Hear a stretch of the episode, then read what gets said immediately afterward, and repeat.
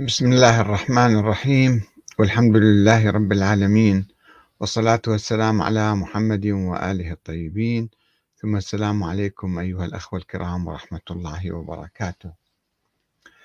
التشيع الديمقراطي كفيل بإخراج الشيعة من العزلة الطائفية أو من القوقعة الطائفية إلى قيادة المسلمين. التشيع في البداية في القرون الإسلامية الأولى لم يكن يشكل طائفة إنما كان تقريبا أقرب إلى الأحزاب بالمفهوم الحديث. كان حزبا يعارض مثلا آه، الحاكم الفلاني ويرفع شعار العدل يرفع شعار تطبيق الشريعة آه، الحرية مثلا. فلم يكن في الحقيقة يعني الشيعة لم يكونوا طائفة كانوا حزبا حزبا سياسيا معارضا. ومع مرور الزمن آه، الحركة الشيعية توسعت كثيرا وتفرقت إلى أحزاب كثيرة. ثم يعني فقدت جوهرها فقدت جوهرها وأصبحت طائفة. منعزلة بإطار محدد. وذلك يعود أو ذلك عاد آه، إلى التطرف الذي أصاب بعض الحركات الشيعية أو معظمها بالحقيقة. وأيضا الغلو الذي نشأ حول أئمة أهل البيت. هذا ما سبب آه، يعني نفرة عامة المسلمين عن هذه الحركات أو الأحزاب الشيعية. وليسوا كلهم يعني بدرجة واحدة إنما نتحدث عن عن المتطرفين والغلاة الذين اختطفوا التشيع في فترات معينة ولاحقة. وأيضا هناك يعني من آه، وقع في فخ العنف العنف ليس بالضرورة العنف الجسدي وإنما العنف الفكري. عندما مثلا قرأوا التاريخ بشكل معين بناء على نظريات معينة وصاروا مثلا يكفرون بعض الصحابة أو يقولون بردتهم أو يقولون بنفاقهم أو بظلمهم أو ما شابه اتخذوا مواقف سلبية من من خيار الصحابة كأبي بكر وعمر مثلا. هذا أدى إلى أيضا نفرة المسلمين منهم وعزلهم في غيتو معين أو قوقعة أو يعني آه، إطار محدد.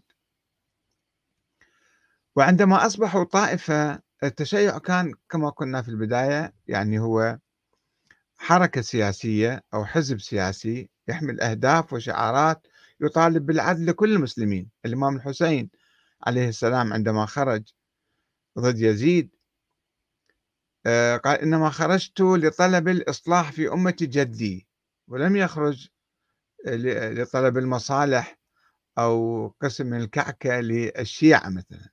الشيعة في تلك الأيام في تلك الأيام لم يكونوا طائفة.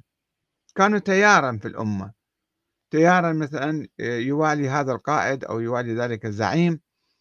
وقد الناس اللي منخرطين في هذا التيار قد أيضا يتراجعون ينقلبون ينحرفون كأي مجتمع. كأي مجتمع الآن تشوفون مثلا هناك أحزاب في المجتمعات الإسلامية المختلفة تحصل فيها انشقاقات يحصل فيها انقلابات آه، سواء كانت الأحزاب إسلامية أو غير إسلامية. آه، تحصل فيها ردة تطور معين إيجابي أو سلبي نفس الشيء حصل عند الشيعة. و هناك تسميات معروفة التشيع الصفوي والتشيع العلوي الدكتور علي شريعتي رحمة الله عليه. عندما شاهد الشيعة في إيران قبل خمسين سنة بأنهم أمة ميتة وما فيها روح فبعث الروح فيها في التشيع العلوي. التشيع العلوي يعني التشيع الباحث عن العدل والحرية ويمكن نضيف لها عن الاستقلال والكرامة. والتقدم والوحدة الإسلامية. هذه آه، ملامح التشيع العلوي. أما التشيع الصفوي فما ما كانوا يعرفون إلا السب والشتم واللعن والظلم والطغيان أيضا في نفس الوقت. ف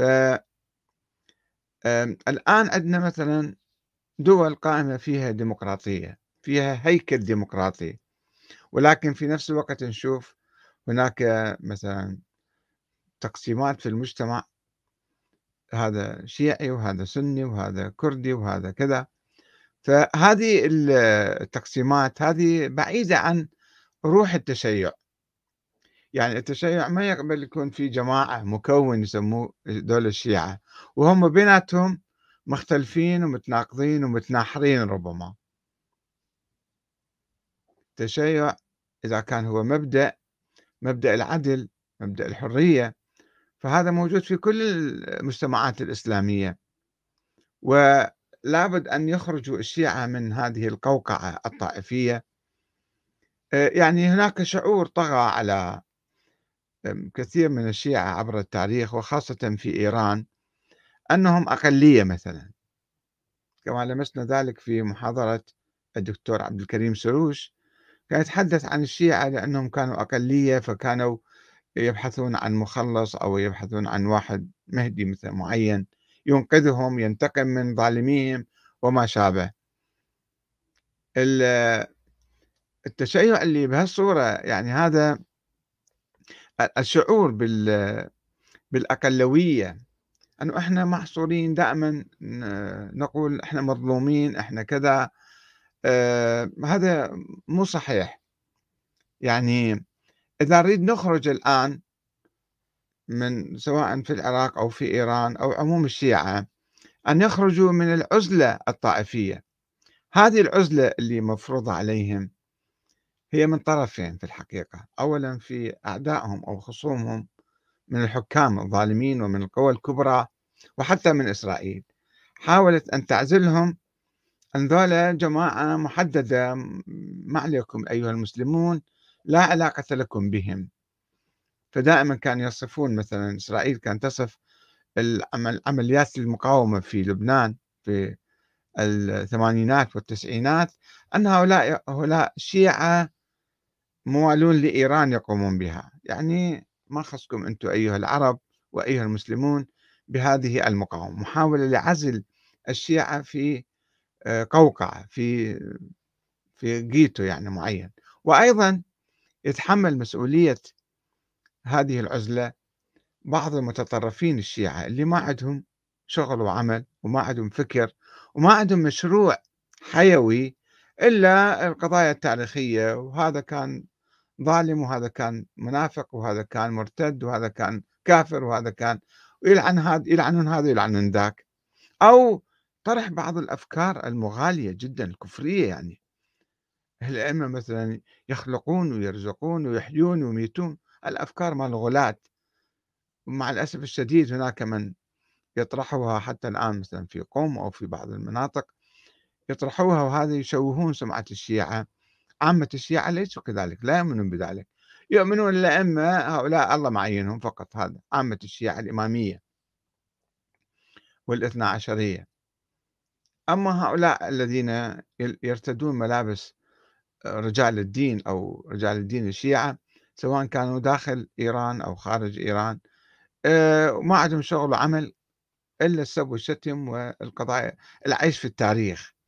يعني عندهم تشيع ميت تشيع منغلق على نفسه وهم هؤلاء يساهمون في فرض العزلة على الشيعة. يعني يبنون خنادق أو جدران حول الشيعة حتى بقية المسلمين لا يتواصلون معهم يكرهونهم يعادونهم آه، يمتعضون منهم ينزجرون منهم. وبالتالي تحدث الفرقة الطائفية. الآن وإذا وإذا انحصروا الشيعة في يعني في إطار محدد حتى في البلد الواحد أن بقية المسلمين مو معانا. إحنا فقط الشيعة. لا هاي هاي نظرة مع الأسف الشديد نظرة خاطئة وليست شيعية حقيقية لا تمت إلى جوهر التشيع. الشيعة الأوائل لم يكونوا هكذا طائفة محصورة وهم قد يكونوا أصلا ما عندهم علاقة يعني بالتشيع أو بالحق والعدل والحرية. ناس اسمهم شيعة متوارثين هذا اللقب. التشيع السابق ما كان السابقون لم يكونوا كذلك كانوا حزبا لكل الأمة. الآن إذا الشيعة وطبعا كانوا الشيعة مرتبطين بالتاريخ قبل 1400 سنة كانوا مرتبطين بأشخاص من أهل البيت الإمام علي الإمام الحسن الإمام الحسين الإمام الصادق بقية الأئمة. كانوا يلتفون الإمام زيد بن علي كانوا يلتفون حول رجال من أهل البيت لأنهم كانوا أقدر على المعارضة وعلى رفع لواء الإصلاح. وإلا ما عندنا إحنا بالإسلام أشخاص يعني يجب أن نواليهم. إحنا عندنا الإسلام والله أكمل الإسلام في زمان النبي محمد صلى الله عليه وآله وسلم. وبالتالي يعني ما في شيء حديث بالقرآن حول أشخاص معينين يقودون المسلمين. ويكونون أئمة لهم. وهؤلاء الأئمة انتهوا بالتاريخ. التف الناس حولهم لأنهم كانوا الأقدر على تجميع الناس والقيام بحركات ثورية معارضة. الآن باقي من الشيعة اسمهم.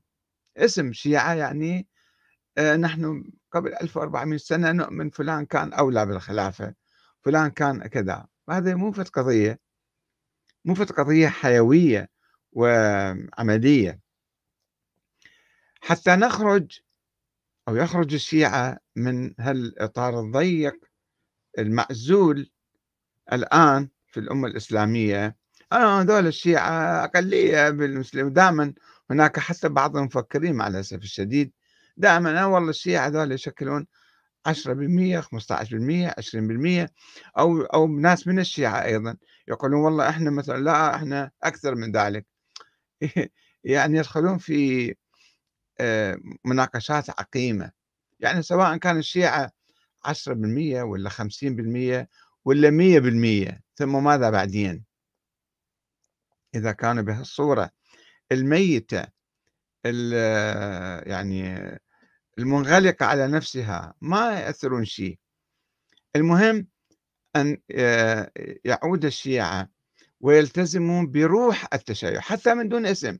مو بالضرورة أنا ما أدعو إلى التمسك بالأسماء وإنما أريد أتكلم خصوصا مع الشيعة الذين يعني فعلا الآن موجودين وهم عايشين يعني في جو محاصرين.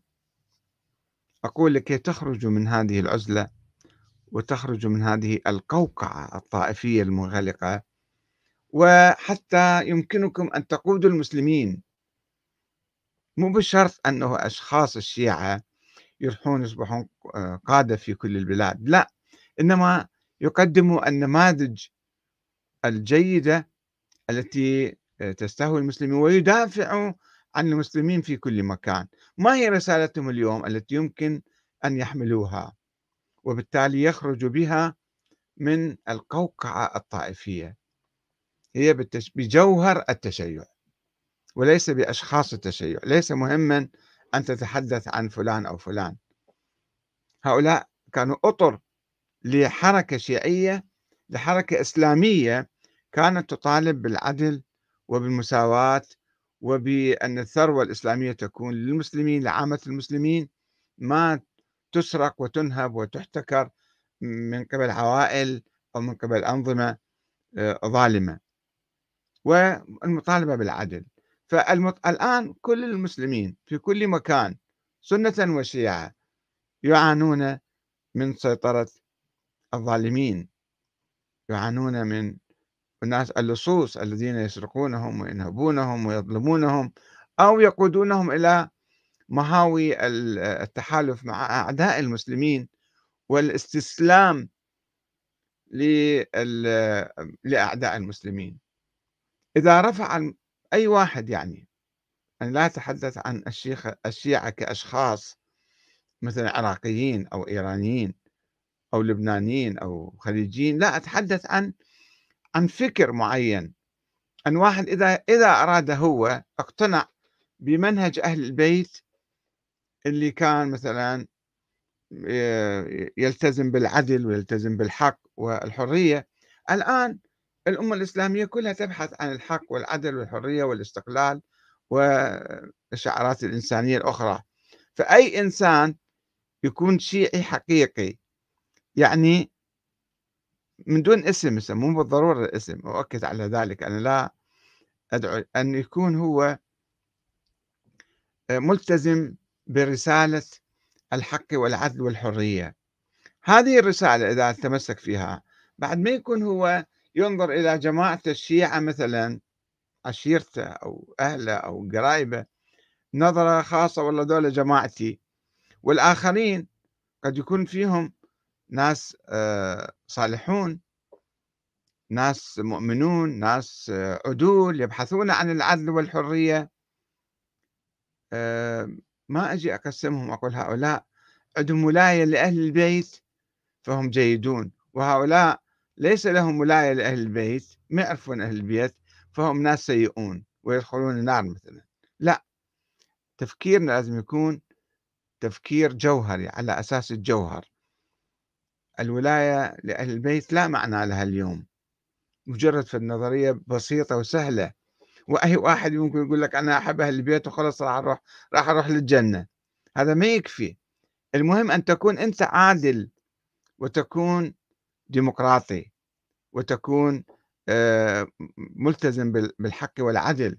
وتشوف إذا تريد تسوي حزب لك مثلا سوي لك جماعة ابحث عن الناس المؤمنين الطيبين المخلصين العدول الذين يعملون من أجل ترسيخ الديمقراطية والحرية والعدالة والحق بين المسلمين. من أي طائفة كانوا؟ الآن عندنا بالإسلام وبالمسلمين طوائف عديدة. ليس مهما. أنت شوف هذا الإنسان موقفه موقفه موقف حق ادعمه. هذا النظام ظالم حتى لو كان اسمه شيعي. أنت حاول أن تهديه وتنصحه وتغيره آه، إلى أن يكون نظام آه، ملتزم بمصالح الشعب ويكون عادل. هذه فكرة موجزة وأنا طرحتها في الفيسبوك وعدد كبير من الأخوان حوالي الآن عندي حوالي 35 واحد معلقين عليها. البعض أخذ استشكل الأخ الدكتور أحمد الجنابي حول كلمة الديمقراطية.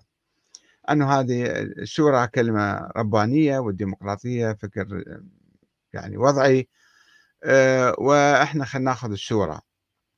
والشورى الملزمة. طبعا هو يفسر الشورى تقريبا تفسيرا ديمقراطيا. يعني الشورى بالتاريخ الإسلامي آه، ما كانت متبلورة.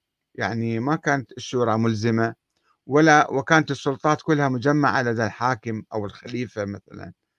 وكل السلطات التشريعية والتنفيذية والقضائية.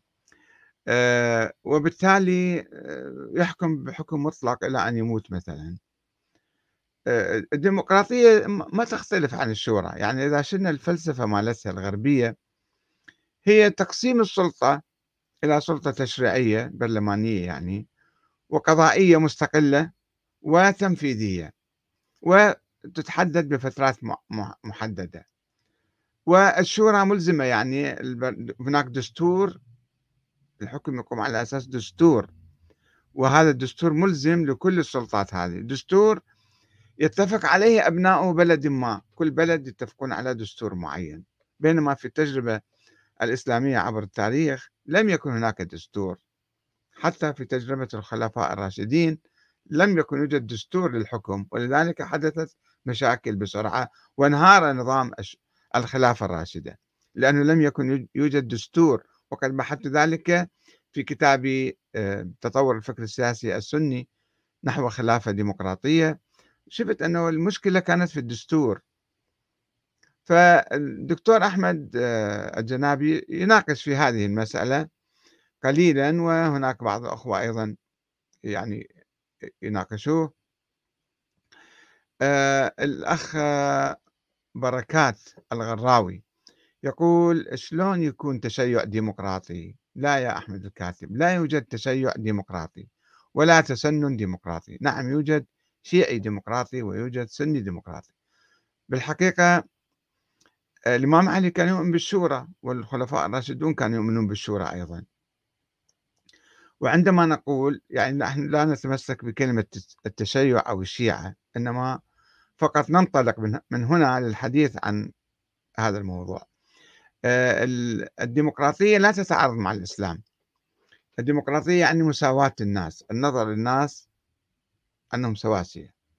مو يجي واحد يقول أنا والله أفهم أنا أعلم أنا حسبي نسبي كذا فأنا أجي أحكم الناس أقوم بانقلاب عسكري وأسيطر على الناس. لا.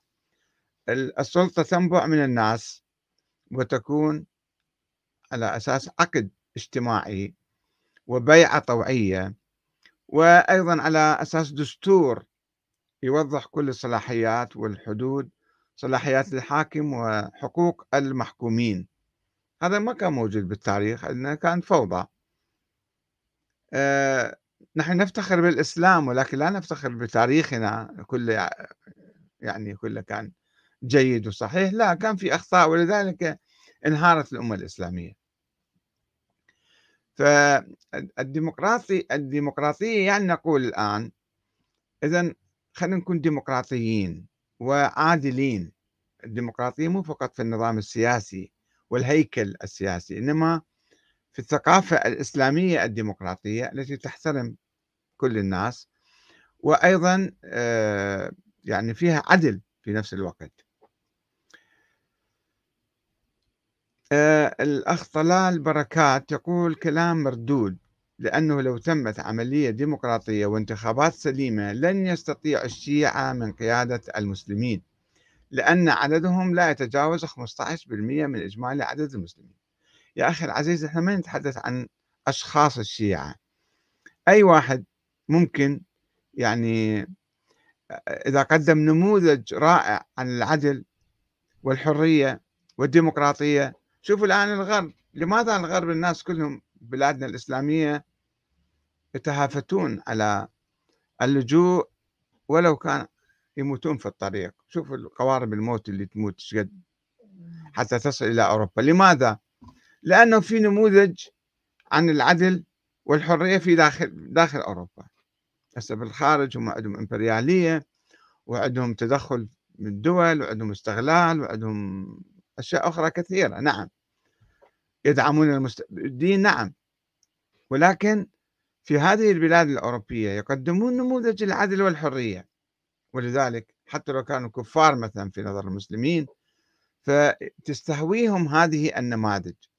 فالشيعة أيضا إذا صاروا حيويين وصاروا تمسكوا بجوهر التشيع للإمام علي ولأهل البيت اللي هو يعني العدل والحرية أقاموا في دولهم أنظمة العدل والحرية. سوف يتهافت عليهم واللجوء إليهم المسلمون الذين يعيشون الظلم والاضطهاد في البلاد الأخرى. فحتى الآن الشيعة لم يقدموا هذا النموذج آه، تماما. لما حدثت الثورة الإسلامية في إيران قبل أربعين سنة تهافت عليها كثير من المسلمين من كل مكان في الحقيقة. وكانت تشكل نموذجا بالحركات الإسلامية. والله هذه حركة يعني أول حكومة إسلامية تقوم بتمزج بين الإسلام وبين الديمقراطية. ثم بعدين صار في إحصار إلها من الخارج لتحجيم أثرها ومنعها من التمدد. وكان ممكن تتمدد يعني في أماكن كثيرة. صار حصار خارجي عليها وأيضا في نفس الوقت صارت أخطاء داخلية. الفكر الطائفي أيضا نشط في إيران. نشط و... وينشط لا يزال ينشط حتى ضد توجهات قيادة الجمهورية الإسلامية. هذا فكر موجود ونجح في وضع فقرة في الدستور الإيراني بأن رئيس الجمهورية يجب أن يكون مسلما شيعيا إماميا اثني عشريا. فالفقرة أصلا ما بها معنى.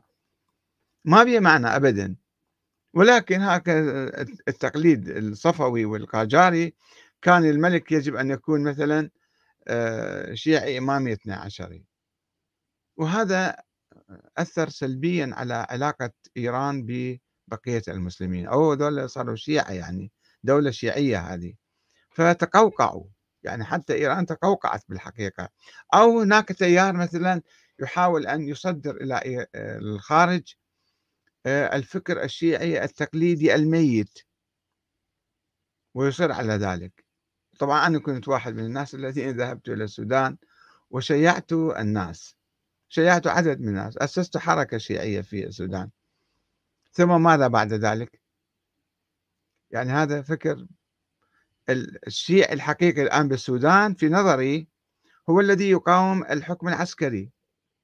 إذا إحنا فهمنا التشيع بهذه الصورة ندعم الحركات الشعبية الديمقراطية المدنية التي تبحث عن العدل والحرية في أي بلد. سوف نتعاطف مع تلك الشعوب والشعوب تتعاطف معنا وإحنا نكون نموذج. إذا إحنا فعلا كنا كذلك أيضا. مو فقط نصدر يعني ندعم الشعوب المظلومة ونحن نظلم في بلادنا. لا ما يجوز هذا. تناقض يعني. لا إحنا فعلا يكون عندنا نبني أنظمة حرة ديمقراطية عادلة وفي نفس الوقت ندعم كل حركات الشعوب المظلومة. سوف نكون في قيادة العالم الإسلامي. أنا لا أقول هالكلام لأني أريد أن أكون مثلا أنا قائد العالم الإسلامي أو جماعتي بالعراق أو في إيران لأنهم اسمهم شيعة يجب أن يقودوا العالم الإسلامي. لا الآن تركيا مثلا قدمت نموذج يعني إسلامي أيضا ديمقراطي ولو في نظام علماني هو. ولكن في محاولات. شوفوا أنه كثير من الحركات الإسلامية حتى السنية معجبة بالنظام التركي. لماذا لا تعجب بالنظام الإيراني مثلا؟ لأن عندها عقدة من هالقضايا الطائفية. لو ما كان الاسم الأسماء موجودة وكانوا منفتحين وكان هم أيضا من الطرفين أنا أقول. كان الصورة تختلف وكان العلاقات تكون طيبة أكثر.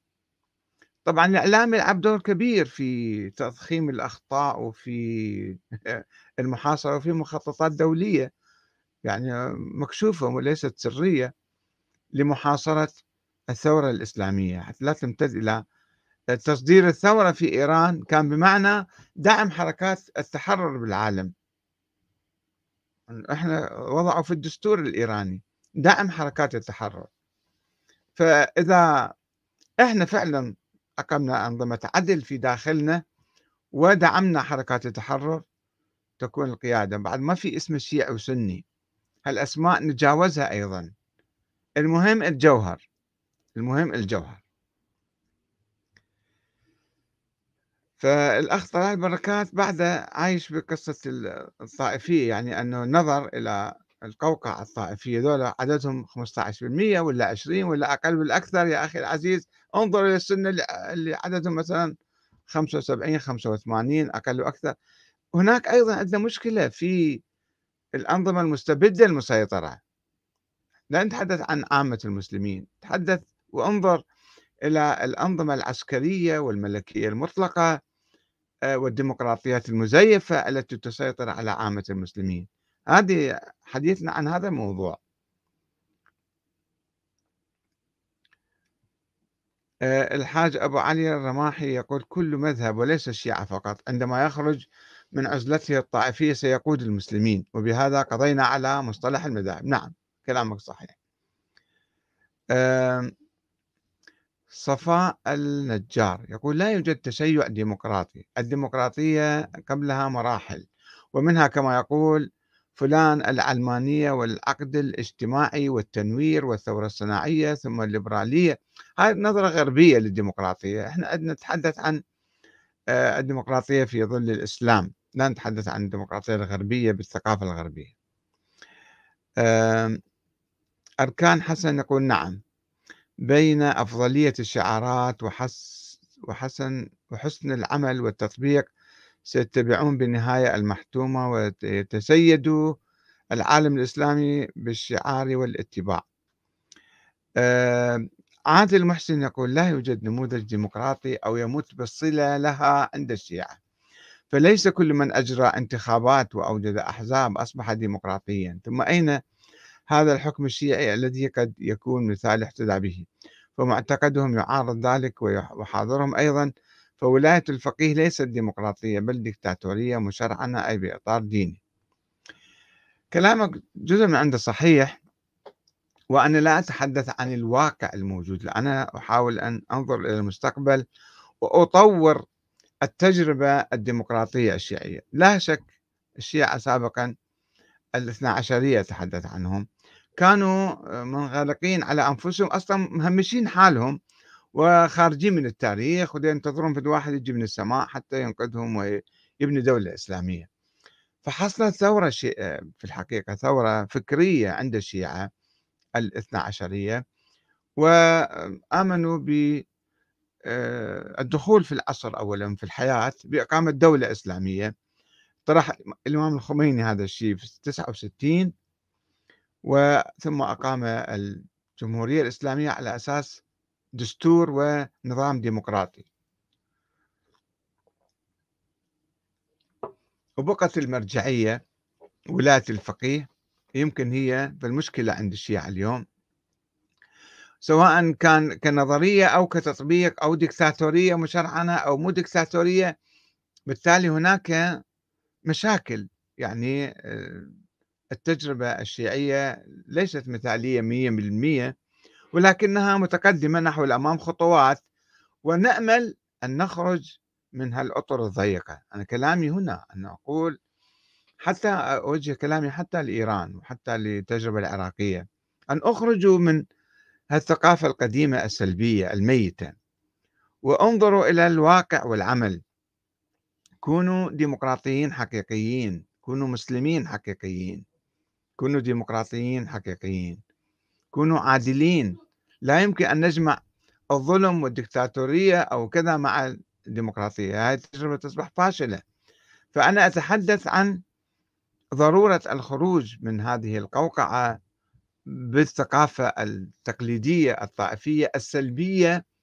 لا يمكن أن نبني علاقات إيجابية وأخوية وقيادية حتى إذا أردنا مع بقية المسلمين.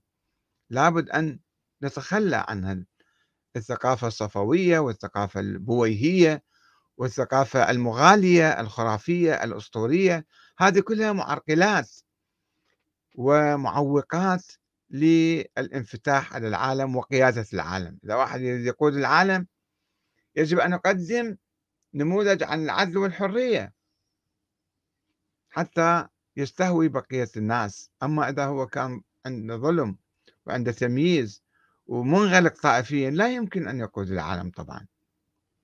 فالأخ عادل محسن ينتقد الواقع الموجود وأنا معه. فأقول يجب أن نخرج ونطور هذه التجربة داخليا وخارجيا. خالد صابر يقول صدقت والله.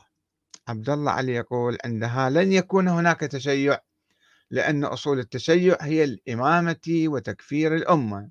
يا أخي العزيز عبد الله هذا من التأثير الإعلامي السلبي في ذهنك يا أخي العزيز. ما أدري أنت من وين وين عايش. الشيعة الآن لا الشيعة الاثنى عشرية الإمامية لم يبقى منهم إلا الاسم. هم الآن لم يعودوا إمامية. آه، لا يشترطون الإمامية إذا كنت تعرف معنى الإمامية. آه، الإمامية كانوا يؤمنون بأن الحاكم أي حاكم يعني يجب أن يكون معصوما معينا من قبل الله من سلالة معينة. هي السلالة العلوية الحسينية بالوراثة. الآن الشيعة لا أحد منهم يقول بذلك. عمليا ولو نظريا في رفوف المكتبات والمتاحف يمكن تجد من يقول ذلك يكتب أو شيء أو يتكلم.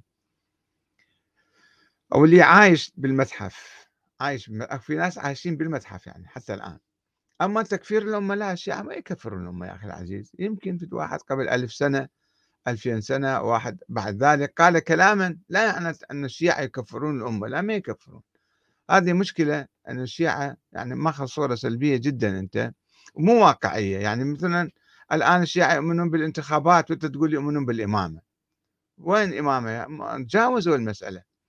وإن شاء الله يجاوزون كل مخلفات النظريات السابقة.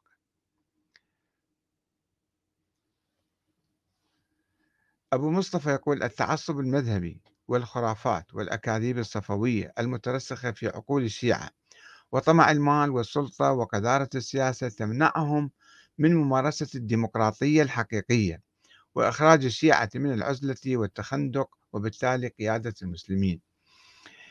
يعني هي هذه مشكلة مو فقط عند الشيعة عند كل الناس كل الأحزاب فيها المشاكل فيها ناس يبحثون عن المال يبحثون عن السلطة يبحثون عن كذا يمارسون قمع يعتقلون يقتلون يعدمون. في ناس عندهم قوانين في ناس ما عندهم قوانين أصلا. فهو آه، هذا كلامنا. إحنا ما نقصد التراث الشيعي والشيعة التقليديين بهالصورة الميتة المتعفنة حتى. والأفكار الخرافية يمكن إحنا مثلا ننفتح العالم أو نندمج معهم أو كذا لا راح نصير إحنا آه، إذا دخلنا بهالمتاهات التعصب أو الأفكار الأسطورية والخرافية فطبعا راح ننعزل وما يمكن ننفتح ولا يمكن طبعا أن نحلم بقيادة المسلمين أو نقدم نموذج. بس أنا ماذا أقول؟ تعال نسوي في الدولة وحدة وإحنا نخلي نكون في موقع القيادة. أنا أتحدث عن النموذج الذي يستهوي المسلمين. مروان الراجحي يقول الشيعة في مأزق. لا الإمام خرج ولا يطيق الشورى والانتخابات والتشاور لأن الديمقراطية بمثابة إنتاج السقيفة سقيفة جديدة. يا أخي العزيز أنت عايش مدري وين في أطراف الجزيرة العربية. وعمليا الناس عايشين ويتطورون وما ملتزمين بكل التراث وبكل الأفكار. هذه مشكلتنا الناس اللي يعيشون بعيد عن المجتمعات الشيعية ياخذون تصورات من الإعلام أو من الفيسبوك أو من اليوتيوب يصورون هم دول الشيعة. فالآن جرت انتخابات بالعراق. وساهم فيها كل الناس شيعة وسنة وعرب وكرد وكل شيء. فصحيح في مشاكل. فهذا التطور حاصل لازم تنظر للتطور وما عادوا ينتظروا أحد وينتظروا أحد حتى يخرج. آه، يرد عليه يمكن الأخ زيرك أحمد رحمن يقول يمكن تذكر لي دولة سنية ديمقراطية لو سمحتم؟ أو يوجه الخطاب إلي ما أدري. أنا لا أتحدث عن الوضع القائم أتحدث عن النماذج التي يجب أن نقدمها للعالم مو فقط للمسلمين. العالم ليش إحنا شوف الناس كلهم المسلمين؟ يعني يستميتون في الوصول إلى الدول الديمقراطية لأنهم يعشقون الحياة في قانون وفي حرية وفي حرية تعبير وحرية اعتقاد وحرية عمل وحرية كل شيء. فذاك تستهوي الناس بس إحنا نقدم نماذج سلبية. الأخت منتهى خالد تقول أنت تفترض خروج الشيعة من عزلتهم. وهذا شيء وارد. وما أخبرتنا كيف يخرج أهل السنة من عزلتهم ليتقبلوا الآخر. هي القرار ليس بيد الجماهير السنية. هناك قوى دولية وأنظمة تحاول أن تفرض عزلة مو فقط بين الشيعة والسنة. بين كل دولة عربية ودولة عربية بين كل دولة إسلامية ودولة إسلامية. حتى لا نتحد هناك ثقافة مخططة ومخططات دولية استعمارية منذ الحرب العالمية الأولى وحتى الآن تحاول تفتيت المفتت وتقسيم المقسم. بس هذا الشيء يبقى أي فئة واعية ومفكرة وعندها مشروع رسالة تفكر كيف هي تكسر الحواجز اللي حواليها اللي اللي هي فارضتها على نفسها أو المفروضة عليها من برا. تعرف كيف تكسر هذه الحواجز وتخترقها وتتواصل مع الآخرين. فمو مشكلة السنة شلون يخرجون من عزلتهم. هم يقول لك إحنا أكثرية ما هم مهتمين بالشيعة الشيعة محصورين في أماكن معينة وفي زوايا معينة. المهم أنا أتحدث لذلك أقول الشيعة لأنهم هم عايشين في وضع محاصر صراحة محاصر من قبل جهات عديدة. وعندهم البعض طبعا هناك تيار ميت وصفوي أو مثلا بويهي أو آه، تقليدي وتيار مغالي. هؤلاء لا يمكن أن يعني يحلموا حتى بالانفتاح على الآخرين. ولكن هناك تيار حيوي تيار يحاول آه، ديمقراطي يحاول آه، نصرة الشعوب الأخرى تقديم نماذج جيدة وفي جوهر في نسبة من الجوهر العلوي مثلا. فنتحدث عن هذا إحنا.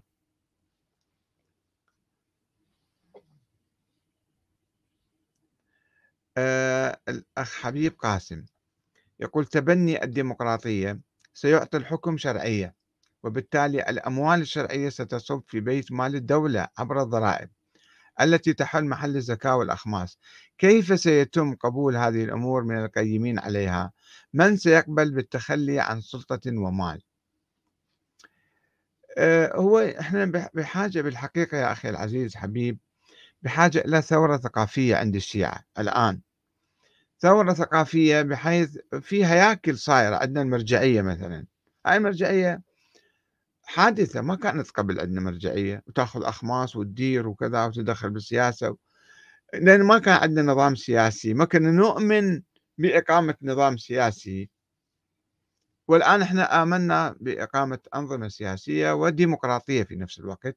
والصيغ القديمة التراث القديم يحاول يتشبث بما لديه ويرفض مثلا. فهي المسألة إذا صارت ثورة يعني حقيقية ثورة ثقافية تنعكس ثورة سياسية يمكن نتجاوز كثير من السلبيات. أمين علي عبد الله يقول على منهج كتاب الله وسنة رسوله صلى الله عليه وسلم. آه نعم هو الإسلام هو من كتاب الله وسنة رسوله ولكن في الإسلام توصيات بالعدل والقسط والحق واحترام الحقوق في مبادئ ومبدأ الشورى مثلا في القرآن ولكن لا توجد تفصيلات.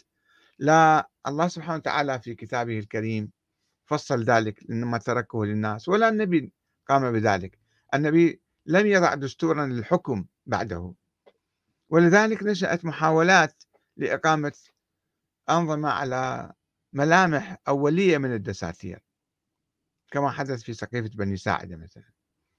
فإحنا نحتاج نطور هذا النظام بحيث آه، من خلاله نستطيع أن نحقق العدل والحرية واحترام حقوق الناس.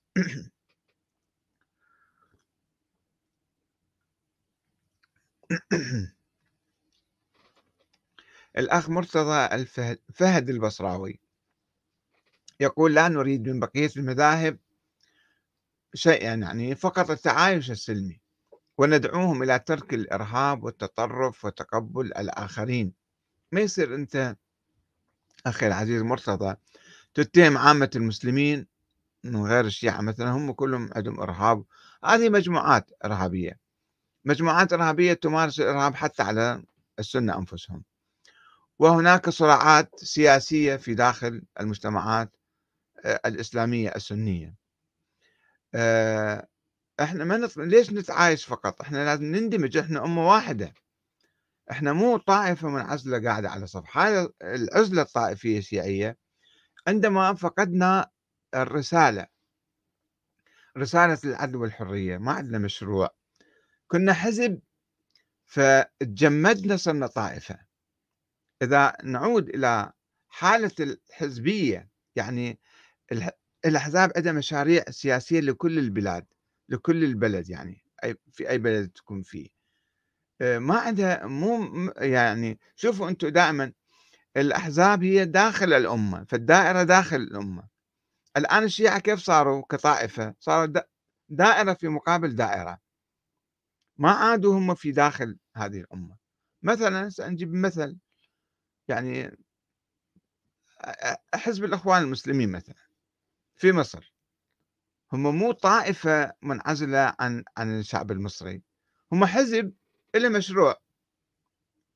وأحزاب أخرى نفس الشيء يعني كمثل أجيب هذا. الأحزاب الأخرى آآ التيار مثلًا حزب الرفاه أو حزب أردوغان حزب في داخل المجتمع التركي. وليس حزبا آه، مو طائفة لأنه عنده مشروع عنده برنامج برنامج سياسي اقتصادي اجتماعي ثقافي مثلا. وهو أنا أريد أعود إلى حالة التشيع الأولى التي كان الشيعة فيها حزبا سياسيا له برنامج. عندهم رسالة. ما كانوا طائفة في مقابل الأمة. ولذلك انعزلوا وصاروا أقلية. ويجون يحسبوا لهم أنتم 10% لو 15% لو أقل لو أكثر. لا إذا اندمجوا ورفعوا رفعوا شعارات الأمة تبنوا شعارات الأمة. ما هي شعارات الأمة الآن؟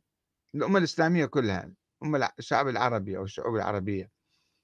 الاستقلال عن الهيمنة الاستعمارية.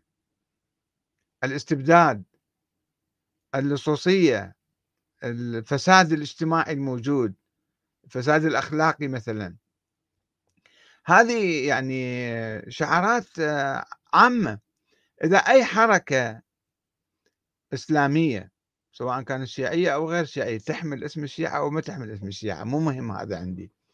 المهم أن تكون حركة حية تناضل من أجل العدل والحرية والتمسك بالحق في بلدها وفي البلاد الأخرى وتنصر كل الشعوب الأخرى بغض النظر عن ذول الشعب مثلا يمتون إلا بصلة لو ما يمتون إلا بصلة لا ندعم هذا كلامي.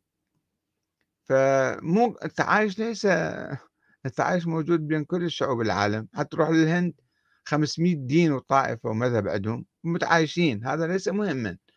ولكن اللي يهمنا الآن إحنا نكون حيويين. نرفع شعار العدل والحرية. عندنا رسالة رساليين نكون. وكانت حركتنا سابقا لأن كنت منتمي إليها منظمة العمل الإسلامي كانت آه، تسمي نفسها الحركة الرسالية. يعني عندما نشأنا قبل خمسين سنة أن عندنا رسالة.